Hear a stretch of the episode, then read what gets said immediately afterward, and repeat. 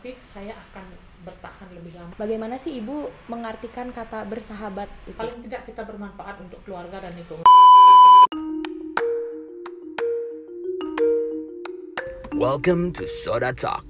In this pilot season, we'll cover and cater talks about including but not limited to HIV/AIDS in general, people living with HIV/AIDS, sexual and reproductive health and rights, safe sex educations, issues about narcotics, and so much more. Could be heart shocking or warming stories, breathtaking tales, and sometimes even a lot of surprising stances from different point of views. Not to mention, it includes insightful notes to be taken. This podcast is proudly initiated, produced, and delivered originally by KIE KMPA FK UNUD. Halo semuanya, kembali lagi di podcast Soda Talk, yaitu podcastnya sahabat Oda bersama saya Faraiza yang merupakan host pada hari ini, yang di mana saya merupakan anggota inti dari KMPA FK Udayana. Nah di sini saya tidak sendiri, saya di sini ditemani oleh dengan Ibu Desi, di mana kita berdua pada hari ini akan membahas mengenai Woman Who Lives Happily Alongside HIV di mana podcast kali ini dipersembahkan untuk International Women's Day yang akan diperingati pada tanggal 8 Maret tahun 2023 dan seterusnya. Oke, sebelumnya mungkin saya bertanya kabarnya kepada Ibu dulu. Apa kabar Ibu pada hari ini? Astungkara baik, sehat. Oke, udah siap untuk memberikan cerita-cerita Ibu kepada kita semua? Astungkara siap. Oke, kalau gitu kita langsung aja mulai ke pertanyaan yang pertama di pembahasan yang pertama yaitu mungkin boleh deh diceritain sedikit kepada kami kesibukan ibu sehari-hari uh, pada hari ini tuh apa sehari-harinya ngapain aja gitu mungkin Ya. bisa diceritakan. Eh, sebagai single parent, saya ibu rumah tangga. Mm-mm. Ibu rumah tangga yang pagi-pagi ya harus ngurus anak, berang- berangkat sekolah, kemudian eh, saya bekerja di Dinas Kesehatan Kota Denpasar, tugasnya di Rumah Sakit Sanglah sebagai pendamping orang dengan HIV positif. Oke, berarti apakah menjadi seorang ODIV itu berpengaruh kepada aktivitas ibu pada sehari-hari? Eh, sepanjang ini tidak, Oke. karena eh, bersyukurnya saya tahu status HIV saya pada saat kondisi saya masih baik-baik saja. Hmm, Oke, oke. Lanjut ke pertanyaan kedua mungkin Bu Yes. bisa. Oke, mungkin saya ingin bertanya nih Bu, bagaimana sih kayak pertama kali Ibu terjangkit itu bagaimana ceritanya? Hmm. Jadi di tahun 2010 itu sebenarnya dari sebelum 2010 suami saya sudah sakit-sakitan sebenarnya. Cuman waktu itu kan informasi tentang HIV tidak segencar saat ini. Jadi 2010 di bulan Agustus itu suami saya pertama kali masuk rumah sakit Sanglah karena diare akut. Jadi diarenya itu memang sudah bolak-balik datang dan dulu. Eh, kemudian setelah dirawat di rumah sakit Sanglah barulah diketahui bahwa beliau positif HIV dan salahnya pada saat itu eh, suami saya tidak mau terbuka. Jadi dia pesan sama dokter dan konselornya bahwa tidak ada orang yang boleh tahu status HIV saya. Jadi sampai beliau pulang dari rumah sakit kita nggak tahu kalau dia ada HIV Berarti awal mula terjangkitnya itu mungkin Ibu bagaimana perasaannya dan uh, ceritanya bagaimana sampai Ibu yang bisa terjangkit gitu. Eh, kemudian setelah eh, beliau pulang dari rumah sakit karena waktu itu anak saya yang paling kecil tiga bulanan. Mhm. jadi kita pulang kampung waktu itu saya tinggal di Legian. Jadi kita pulang kampung eh, untuk merayakan tiga bulanan anak dan suami saya yang baru baru pulang dari rumah sakit itu nggak mau diajak ke Denpasar lagi. Mungkin dia pikir ya sudahlah saya di kampung saja. Karena dia udah tahu status HIV-nya nih. Iya. kita semua keluarga yang lain nggak tahu. Kemudian eh, setelah tiga minggu saya pulang berjenguk beliau eh, ternyata kondisinya sudah jauh lebih parah. Udah dari awal yang tinggal pemulihan saya pikir tinggal pemulihan bisa beraktivitas sendiri dan saya pulang dia sudah nggak bisa ngapa-ngapain. Shock dong saya. Akhirnya saya bawa lagi ke rumah sakit Singaraja dan dari sana baru saya langsung dikasih tahu nggak perlu babi ibu lagi. Ibu suaminya positif HIV sejak dari rumah sakit Sanglah rasanya dunia runtuh di depan mata pada saat itu karena saya mikir anak-anak saya masih kecil anak saya yang pertama baru SMA kelas 1 waktu itu yang kedua baru SMP kelas 1 juga yang ketiga baru 2 tahun yang keempat baru 4 bulan. Saya tahu status HIV saya kemudian saya tes dan saya positif. Eh, waktu itu saya nggak mau minum obat nggak mau ngapa-ngapain pokoknya karena saya mikir dari informasi yang saya terima dari konselor itu bilang bahwa kemungkinan anak ibu terjangkit ada kemungkinan untuk terjangkit. Jadi mohon anak ibu yang nomor tiga uh, dites segera. Jadi saya suruh kakaknya bawa adik pulang ke ke Singaraja biar dites HIV-nya. Nah saya bilang sama konselor saya kalau anak saya positif saya nggak mau minum obat saya nggak mau ngapa-ngapain hmm. gitu. Karena uh, anak saya yang tiga keempat cowok. Iya. jadi anak saya yang pertama kedua itu udah besar besar dan kita sangat ingin punya anak cowok gitu. Nah jadi waktu itu memang tidak mau minum obat karena saya pikir saya pasti akan jatuh seperti suami saya gitu. karena informasinya tidak sedalam saat ini gitu. Waktu itu cuma bilang ibu harus minum obat gitu. Tanpa tahu apa yang harus dilakukan. Kemudian anak saya ternyata dites dan hasilnya asam karu negatif. Iya. nah di situlah saya mulai oke okay, bolehlah saya dan suami saya positif tapi paling tidak saya ada untuk anak-anak saya.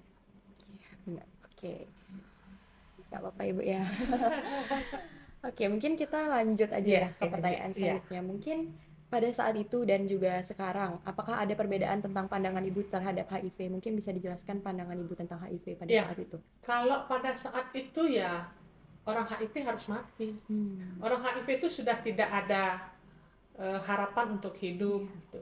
tapi setelah saya menjalani uh, selama 12 tahun ini dan ternyata saya masih baik-baik saja uh, karena mungkin karena sesuatu dan lain hal karena saya akan mendapatkan stigma diskriminasi dari keluarga. Dan banyak orang bilang kamu tidak akan bertahan hidup lama gitu. Jadi kalau orang Bali bilang jengah gitu. Jadi jengah sama diri sendiri ingin membuktikan bahwa saya memang HIV positif tapi saya akan bertahan lebih lama daripada orang yang mungkin tidak ada HIV-nya. Sekali bu ya. Berarti semangatnya masih tetap ya Bu ya. Iya. Demi diri sendiri dan juga anak Ibu. Oke, kalau gitu saya ingin bertanya juga mengenai respon anak-anak Ibu waktu terutama, terutama kan yang udah besar ya, ada yeah. yang udah besar juga. Bagaimana responnya terhadap uh, positifnya Ibu dan juga bapaknya saat itu? Ya, uh, waktu itu anak saya yang pertama kan SMA dan yang kedua SMP. Jadi pada saat bapak sakit dan kita tahu uh, HIV-nya positif, karena masih mau ulangan umum. Agustus itu kan sebelum Agustus itu masih ulangan umum jadi saya nggak nggak bilang. Saya bilang bu anak-anak sakit apa sih? E, bapak sakit apa sih? E, saya bilang kanker usus saya bilang gitu. Hmm. sampai anak saya browsing nih bawa selembaran lembaran gitu hmm. pulang kampung bawa bu kalau kanker usus gini gini gini obatnya. Itu saya nangis dalam hati. Akhirnya setelah selesai ulangan umum udah nggak usah nunggu rapotan kalian pulang gitu. karena anak-anak sekolahnya kan di Denpasar. Hmm. Kalian pulang semua uh, temenin bapak di rumah tadi gitu. akhirnya saya bawa anak-anak ke pantai di sore hari saya bawa anak-anak ke pantai. Tapi saya izin dulu sama bapak. Boleh ya saya kasih tahu anak-anak uh, kalau kita positif biar anak-anak juga bisa jaga diri. Iya. itu yang paling penting. Dan kemudian kita juga dapat support dari anak-anak. Uh, pada dari awal sih suami saya nggak mau kalau ada orang tahu kalau status saya termasuk anak-anak tapi saya terus meyakinkan bahwa tidak mungkin anak-anak akan benci kita. Kemudian kita akan butuh support mereka seumur hidup saya bilang gitu. Akhirnya beliau mengizinkan dan bawa anak-anak saya ke pantai di sore hari dan karena saya saya harus menyiapkan nih uh, ekspresi anak saya seperti apa hmm. nanti ketika kita bilang kalau kita positif HIV saya bawa ke pantai kemudian saya bilang lah di situ saya sampaikan. Seperti yang saya bayangkan mereka menangis meraung-raung. Ya syukurnya di pantai pantai hmm. di kampung yang saat itu memang masih sepi gitu. Hmm, menangis kemudian marah benci pokoknya tidak mau ngomong sama bapak. Setelah hari itu dia benar-benar tidak mereka tidak mau ngomong sama bapak. Bapaknya padahal sudah dari tempat tidur aja udah nggak bisa ngapa-ngapain. Uh, butuh waktu dua minggu kalau tidak salah untuk anak saya kembali menerima bahwa ya memang beginilah yang harus kita lewatin. Satu kesalahan jangan sampai menghilangkan banyak cinta yang hmm. sudah beliau berikan buat kita. Saya bilang begitu.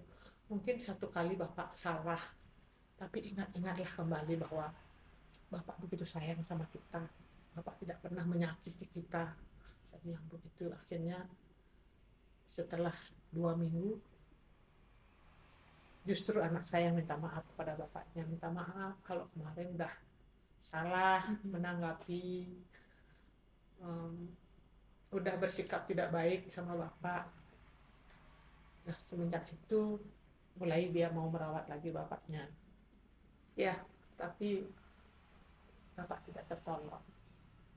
Apa ya dia minum aja dulu bu. Apa-apa. Dah.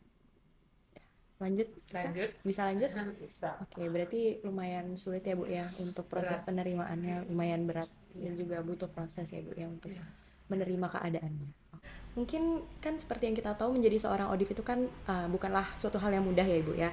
Bagaimana sih cara Ibu bisa berdamai dengan keadaan tersebut dan mampu menge- mengelola emosi Ibu yang Ibu rasakan pada saat itu, pada saat mungkin mengetahui Ibu terjangkit dan juga suaminya Ibu terjangkit, bagaimana cara mengelola emosinya biar tetap bisa semangat dan juga bertahan? Iya.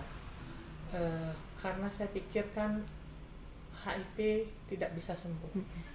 Harus dibawa seumur hidup. Kalau saya menyesal juga tidak ada manfaatnya. Ya, paling tidak di sisa hidup saya saya masih bisa bermanfaat untuk orang banyak, bisa bermanfaat untuk keluarga. Paling tidak untuk anak-anak lah. Saya selalu ada untuk anak-anak bisa membesarkan. Ya. Bayangin dengan HIV positif, kemudian suami meninggal, anak empat yang harus saya hidupin. Dengan menangis saja anak saya nggak bisa sekolah. Dengan menangis saja anak saya tidak bisa makan. Itu yang menjadi patokan saya pada saat itu. Oke biarinlah orang mau ngomong apa yang penting saya bekerja saya bisa bekerja untuk anak-anak saya Berarti yang menjadi semangat ibu saat ini itu tetap ya nomor Tetap. satu itu anak Anak. anak-anaknya ibu Iya. yang mungkin punya masa depan yang lebih cerah atau mungkin menjadi lebih baik daripada Iya. orang tuanya Oke, baik. Kalau gitu untuk menurut Ibu nih, apa sih yang diperlukan seorang audif itu selama menjalankan terapi? Mungkin kan terapi itu yang harus dijalani terus-menerus. Apa aja sih yang dibutuhkan? Rasa semangat yang seperti apa? Motivasinya gitu. dulu waktu pertama kali saya eh, mulai minum obat. Mm-mm. karena kan butuh cek lab segala macam ketika sudah eh, waktunya saya dikasih obat saya mulai minum obat. Pada saat itu saya hubungi semua kakak-kakak saya saudara saya. Saya bilang Bo, Dek, mulai hari ini saya minum obat. Tolong. Karena saya pikir obat itu harus diminum seumur hidup kan. Oh, kita butuh support orang-orang terdekat. Jadi tolong ya nanti kalau saya lupa tolong diingetin biar saya tetap sehat gitu. makanya saya terbuka dengan keluarga dan kebetulan ada ponakan juga yang orang medis sering ngobrol-ngobrol dengan beliau dan ternyata beliau tidak terlalu banyak bisa membantu karena informasi HIV pada saat itu memang buruk sekali waktu itu memang kamu positif HIV udah kamu menjadi orang yang paling hina udah tidak ada harganya itu pandangan orang pada saat itu yang membuat saya pada saat itu memang benar-benar down dan suami saya sampai meninggal pun dia tidak bisa tidak bisa memaafkan dirinya sendiri untuk terus bertahan. Jadi sebenarnya kalau sekarang dilihat kalau saya bertemu orang dengan HIV saat ini dengan kondisi seperti suami saya aduh gak butuh waktu sebulan dia sudah pulih. Tapi pada saat itu kenapa saya tidak mampu? Karena memang support sistemnya tidak ada. Iya. Dan juga pengetahuannya mungkin saat itu yang masih- masih kurang. iya Berarti yang dibutuhkan selama menjalani terapi itu support. Support. Support dari support dari orang-orang terdekat Iya. ya karena sebenarnya yang dibutuhkan itu hanya pelukan Iya. pegangan dan kata-kata yang nggak apa-apa kok kamu baik-baik aja itu aja udah luar biasa buat kita Iya. Berarti lebih ke support dari keluarga terdekat ya Bu ya yang Mhm. dibutuhkan selama terapi. Oke, bisa lanjut ke pertanyaan selanjutnya ya Bu? Ya. Oke. Jadi menurut Ibu sel- selama menjadi audif tuh apa sih titik beratnya sebagai seorang wanita gitu? Jadi titik berat yang memberatkan kehidupan Ibu sebagai seorang wanita dengan audif itu apa? Mungkin dari Eh, ya bagaimana saya sudah positif kemudian suami saya pergi meninggalkan saya dengan warisan saya HIV dengan anak-anak yang banyak dan kebutuhan mereka yang harus saya tanggung sendiri. Dan waktu itu saya rasa saya aku nggak bisa hidup tanpa kamu pak. Yang biasa ngomong anak-anak kamu. Jadi saya sekarang harus sendiri ngurusin semuanya harus cari makan sendiri kemudian ngurusin anak-anak sendiri saya nggak mampu tapi kembali lagi rasa keibuan kita bangkit di saat-saat itu. Jadi saya tetap harus ada untuk anak-anak. Saya harus bekerja. Apa yang bisa saya lakukan? Karena sebelum saya positif kan saya jualan di Legian. Iya. jadi setelah saya positif saya nggak bisa jualan karena pikirannya sudah negatif. Jadi kalau ada orang belanja nanti jangan-jangan orang yang belanja nanti tahu kalau saya positif nanti saya diperlakukan aneh-aneh. Ketakutannya seperti itu. Jadi setelah saya tahu positif saya nongkrong di rumah sakit Sanglah setiap hari jadi duduk di visiting tanpa tujuan. Seperti itu. Eh, akhirnya karena sering ngobrol dengan teman-teman sama positif jadi tahu oh ternyata saya jauh lebih baik daripada mereka. Iya. ada yang sampai tidak ada tidak diantar sama keluarganya dengan kondisi yang buruk dan pingsan di depan pintu saya bopong oh ternyata saya masih bermanfaat saya bisa bopong orang dengan HIV gitu. Masih bisa bantu orang ternyata saya. Udah fun-fun saja duduk di Sanglah saat itu Oke, berarti tetap semangat ya Bu ya, masih tetap merasa merasa bersyukur. bersyukur Iya, bersyukur. meskipun ada di titik paling rendah di hidup Hmm. saya dan ternyata apa yang saya alami pada saat itu masih diimpikan oleh orang lain Iya. yang kondisinya jauh lebih buruk daripada saya. Oke.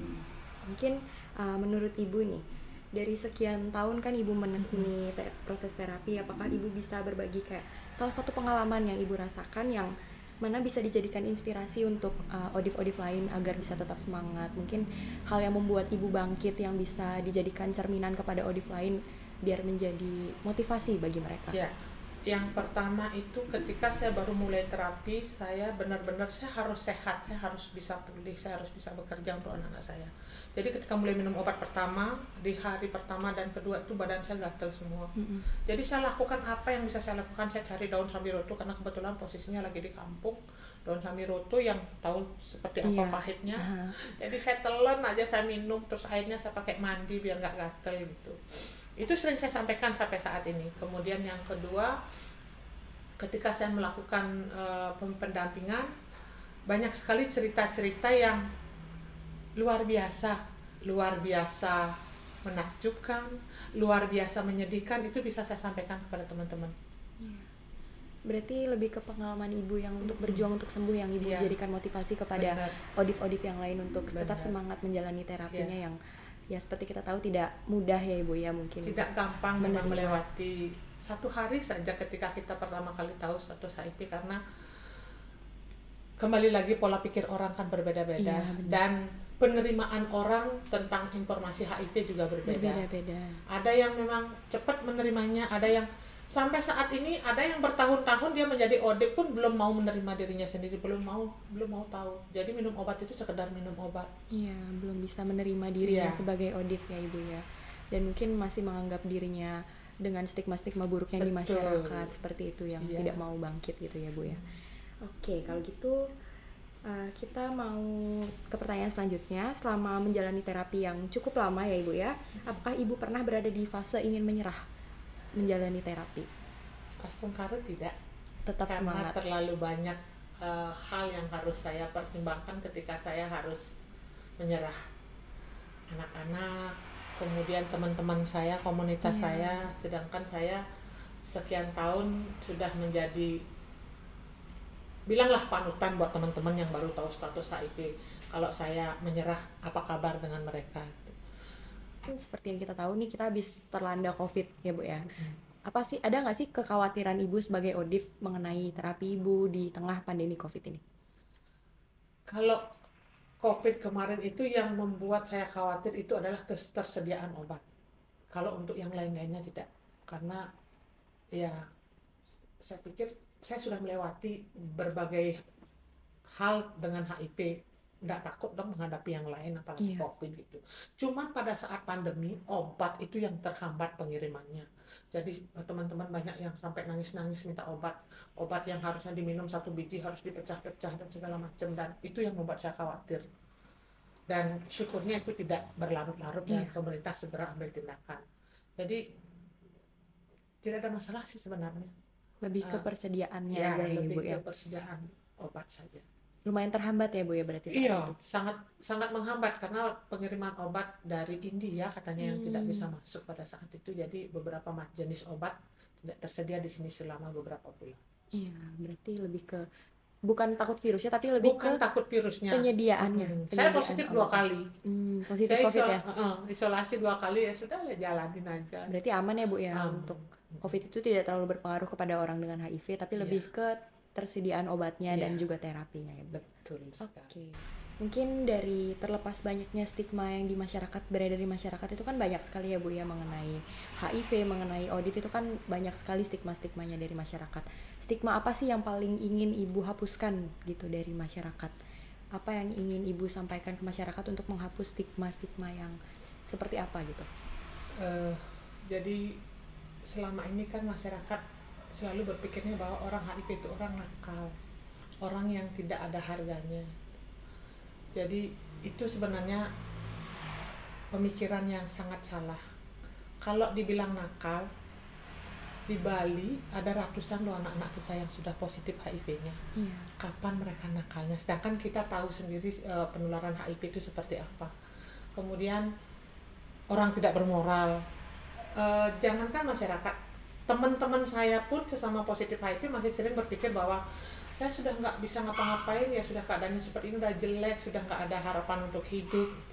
Jadi mencet-mencet seperti itu yang sangat ingin saya hapus dan tidak ada lagi orang yang berpikir dan ngomong bahwa HIV itu orang yang tidak bermoral. Sebenarnya salah karena tidak ada orang yang mau berada di posisi seperti ini Berarti lebih ke mungkin stigmanya mereka mengenai ya penularan HIV kan ada Iya, banyak. Mungkin iya. yang mereka taunya cuman yang itu saja gitu ya Bu Betul. ya. Stigma yang jadi orang nakal yang seperti itu ya Bu ya yang ingin Ibu itu kan hapuskan. oknum kalau Iya. memang ada beberapa memang yang positif karena dia nakal Iya. tapi itu kan oknum tidak Oknum, semua Tidak semua kan penularannya Iya. seperti yang kita tahu berbagai macam ya Bu ya mengenai HIV itu. Oke, nah sekarang kan seperti yang Ibu tahu nih, kita hari ini mengangkat tema Women Who Lives Happily Alongside HIV di mana ya pada garis besarnya seorang wanita yang bersahabat dengan HIV nih. Bagaimana sih Ibu mengartikan kata bersahabat itu?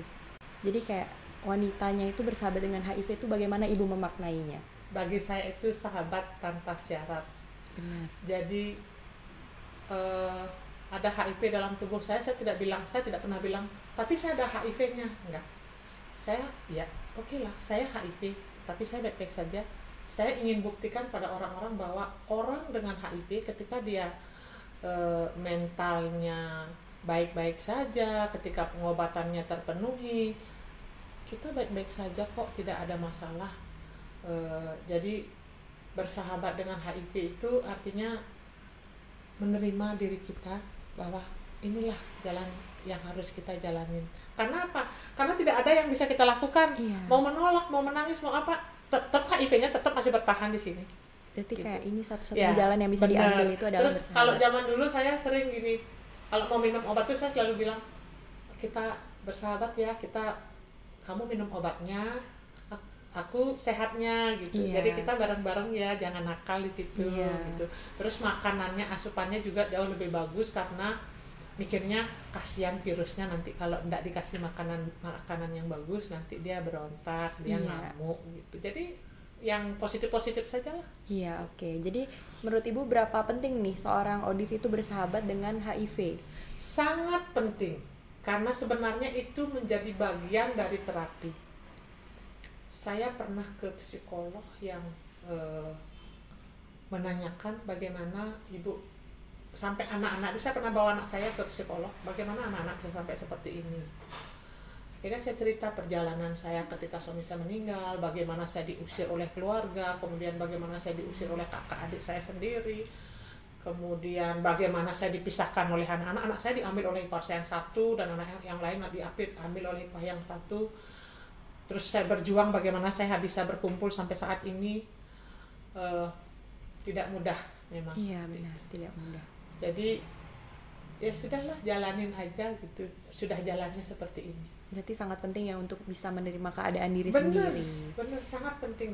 Sangat penting sekali karena kalau sudah mental kita yang sakit penerimaan diri kita yang tidak baik semuanya tidak ada harganya Oke, nah saya juga ingin bertanya nih Ibu, Eh, dengan perjalanan Ibu yang sudah sangat panjang ini, menurut Ibu bagaimana sih cara yang efektif gitu untuk meningkatkan kewaspadaan dan juga meningkatkan pengetahuan kepada masyarakat luas mengenai HIV ini?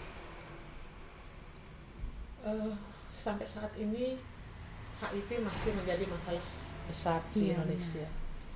apalagi di Bali ya notabene yang orang orang orangnya mobilitas orang orangnya sangat tinggi. Eh, ini menjadi PR kita bersama. Bukan hanya dinas kesehatan bukan hanya dengan KPA tapi semua orang harus berjibaku untuk turut andil dalam penanggulangan HIV karena gini saya dari tahun 2010 udah melakukan penyuluhan testimoni ke mana-mana bilang saya lo HIV positif jangan sampai anda-anda juga jadi komunitas saya. Tapi kenyataannya apa? Setiap tahun kasusnya makin bertambah makin bertambah dan orang yang berpulang pun makin banyak. Kan sayang. Iya. dan sekarang apalagi saat ini banyak anak-anak muda kita yang harusnya masa depannya masih panjang dan harus minum obat seumur hidup dengan menghadapi stigma dan diskriminasi yang seperti ini kan kasihan. Iya. Jadi ayolah kita bareng-bareng. Siapa yang tahu informasinya sampaikan kepada yang lainnya seperti itu. Oke, nah lanjut ya bu ya. Oke, seperti yang kita tahu kan tadi kata bersahabat itu ya kita bisa bilang tidak hanya merujuk kepada Odif saja, tapi juga yang tidak terjangkit itu kan juga harus bersahabat nih. Hmm. Bagaimana sih ibu memaknai bersahabat tapi eh, dengan orang yang tidak terjangkit gitu? Kalau saya tidak pernah memilih-milih bersahabat Iya. karena eh, saya pikir eh, semua orang sama. Tadi bersahabat tanpa syarat, jadi nggak ada tapi. Kamu mau bersahabat dengan saya, tapi kamu ada HIV-nya gitu. Iya. Kamu, tapi saya HIV gitu misalnya. Eh, Nggak nggak bisa seperti itu. Jadi bersahabat itu ya menerima kita apa adanya, dia- menerima kita apa adanya. Jadi kalau kalau saya, kalau dia menerima saya, kita jalan. Kalau tidak, udah nggak apa-apa. Buat apa pelihara toksit? Iya. yang akan eh, suatu saat dia akan menyakiti perasaan kita kan malah merugikan diri sendiri. Jadi bersahabat dengan orang-orang yang mau menerima kita. Dan kalau saya sih saya terima siapa aja yang mau bersahabat dengan saya dan komunitas saya asal dia mau menerima kita juga seperti keadaan kita seperti ini dan paham bahwa kita harus minum obat seumur hidup. Kemudian kita yang makanannya mungkin tidak boleh sembarangan, tidak sembrono teman-teman yang lain seperti itu. Oke, berarti yang bersahabat dengan HIV itu bukan hanya Odif doang gitu ya Bu ya. Berarti Benar. orang-orang yang tidak terjangkit juga harus bisa menerima kalau di sekitar kita tuh banyak yang terjangkit dan tidak boleh memberikan stigma buruk kepada mereka banyak ya Ibu. banget kadang gini bu boleh nggak eh, saya punya pasien nih pasien dengan HIV positif boleh nggak eh, eh, piring-piringnya ba- makan bareng gitu di rumah piringnya harus dipisahin apa enggak terus saya pernah dapat pasien di Pejeng sana sampai dibuatin kamar mandi begitu punya pasien dengan HIV positif sangat salah terus bagaimana kalau ada orang dengan HIV buka restoran apakah orang yang buka restoran itu harus ngomong dulu bahwa dia ada HIV-nya kan enggak Iya benar. jadi terus orang berbondong-bondong makan di sana apakah semuanya berpotensi untuk menularkan HIV? Kan enggak. Iya. benar. Tidak segampang itu, itu yang harus kita sampaikan kepada masyarakat. Penularannya juga tidak semudah Penularannya itu. tidak segampang itu, tidak Iya. semudah itu. Tidak sebatas air liur gitu ya Ibu ya. Benar. Satu alat makan gitu kan Betul. tidak bisa menularkan lah istilahnya Ibu. Oke, jadi kita ke pertanyaan selanjutnya, apa sih harapan ibu untuk wanita-wanita, terutama wanita ya, karena kita kan di sini konteksnya lagi International Women's Day gitu ya. Apa sih harapan ibu kepada wanita-wanita yang terjangkit HIV atau ODIF itu eh, ke depannya?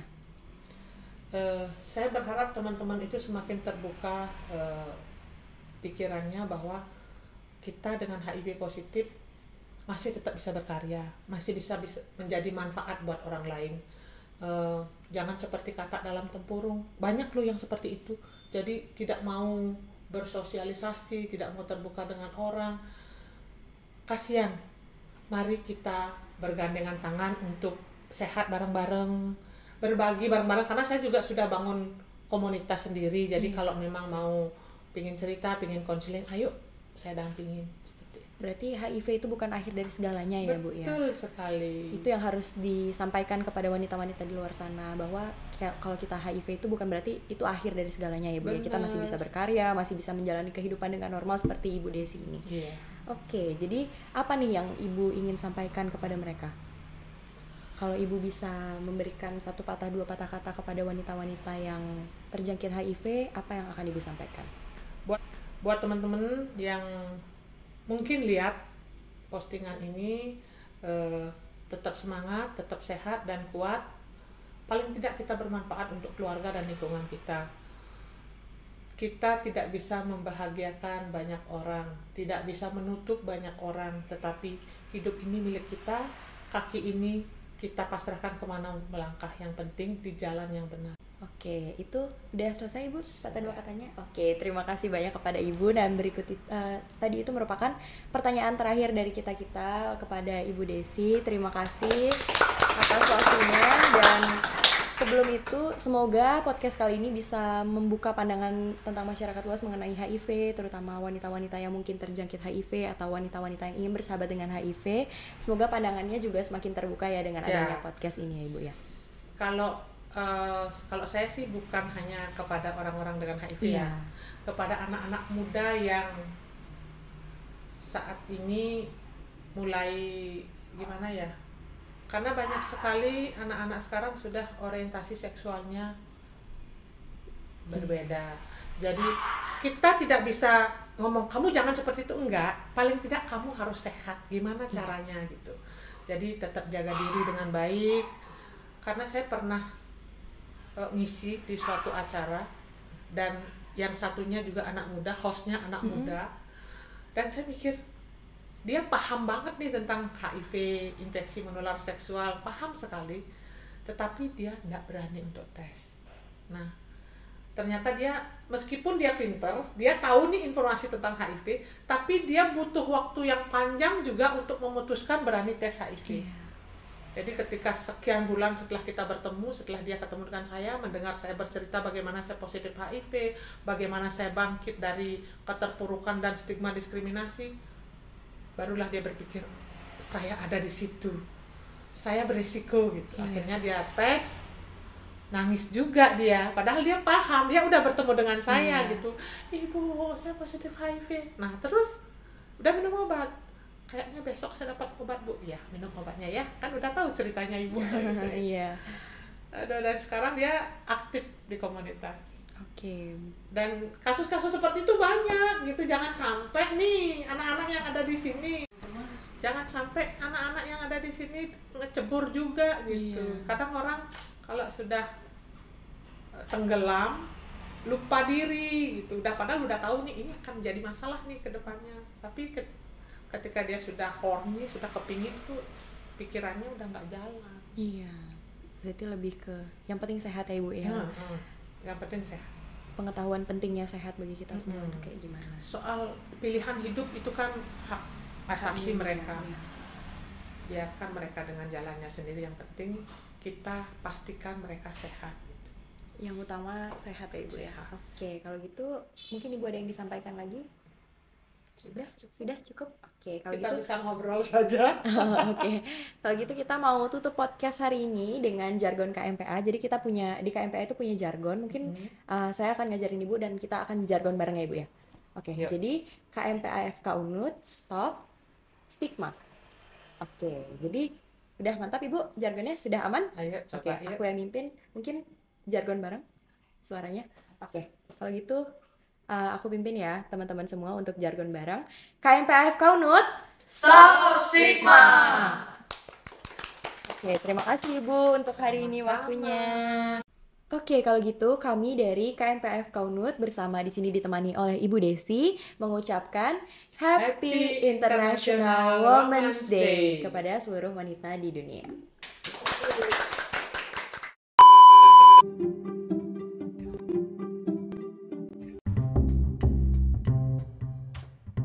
All right, that's it for today's podcast. Thank you so much for listening to Soda Talks, podcastnya Sahabat Oda. If you like this podcast, don't forget to catch us in other episode. Listen to Soda Talk on our Instagram at KMPAFK Udayana and other podcast platforms such as Spotify and or Apple Podcasts. KMPAFK Unut, stop stigma.